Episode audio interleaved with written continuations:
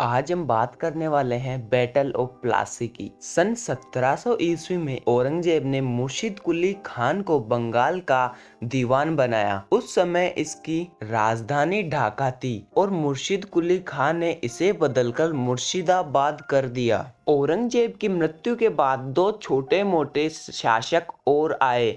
उसके बाद आया फर्रुख सिहर। 1717 में फर्रुख सिहर ने ब्रिटिश ईस्ट इंडिया कंपनी के सभी टैक्सेस माफ़ कर दिए और मुर्शिद कुली खान को बंगाल का पहला नवाब बनाया। बंगाल को ब्रिटिश ईस्ट इंडिया कंपनी से जो भी कमाई होती थी, वो बंगाल का नवाब मुगल शासक फर्रुख सिहर के साथ शेयर करता था। 1719 में फर्रुख सिहर के मृत्यु के बाद बंगाल खुद में एक इंडिपेंडेंट स्टेट बनता जा रहा था। मुर्शिद कुली खान ने 1727 में अपने दामाद सुजाउद्दीन को बंगाल का नवाब बनाया और इसके बाद आया सरफराज खान। सरफराज खान का एक वफादार सिपाही अलीवर्दीन खां था। 1740 के अंदर अलीवर्दी खान द्वारा सरफराज खान की हत्या कर दी जाती है। उसके बाद अलीवर्दी खान बंगाल का नया नवाब बनता है।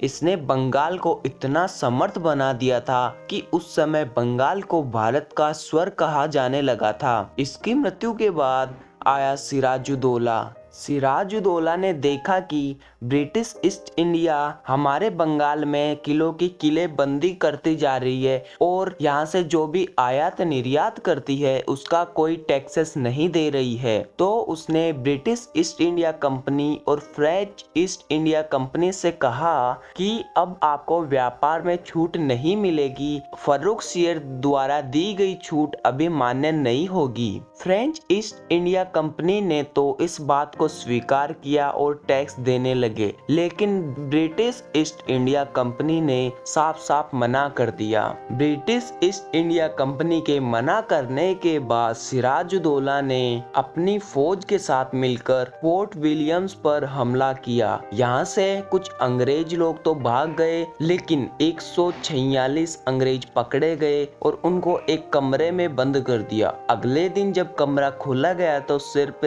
तेईस व्यक्ति ज़िंदा बचे थे। इस घटना को काल कोठरी त्रासदी या ब्लैक होल के नाम से भी जाना जाता है। यह घटना कलकत्ता में हुई थी। इस घटना के बाद ब्रिटिश ईस्ट इंडिया कंपनी बहुत नाराज़ हुई और उन्होंने सोचा कि अब शांत बैठने से कोई फ़ायदा नहीं होगा। इसका जवाब तो देना ही पड़ेगा। रॉबर्ट क्लाइव ने सिराजुद्दौला के सेनापति मीर जाफ़र को बंगाल का नवाब बनाने का लालच देकर अपनी तरफ़ मिला लिया और 23 जून सत्रह को रॉबर्ट क्लाइव सिराजुद्दौला के मध्य युद्ध हुआ। इसी युद्ध को प्लासी के युद्ध के नाम से जाना जाता है। इस युद्ध के बाद मीर जाफ़र को बंगाल का नया नवाब बनाया गया, जो कि सिर्फ़ बंगाल का नाम मात्र का नवाब था। मीर जाफ़र अंग्रेज़ों की हाथों की कठपुतली बनकर रह गया था।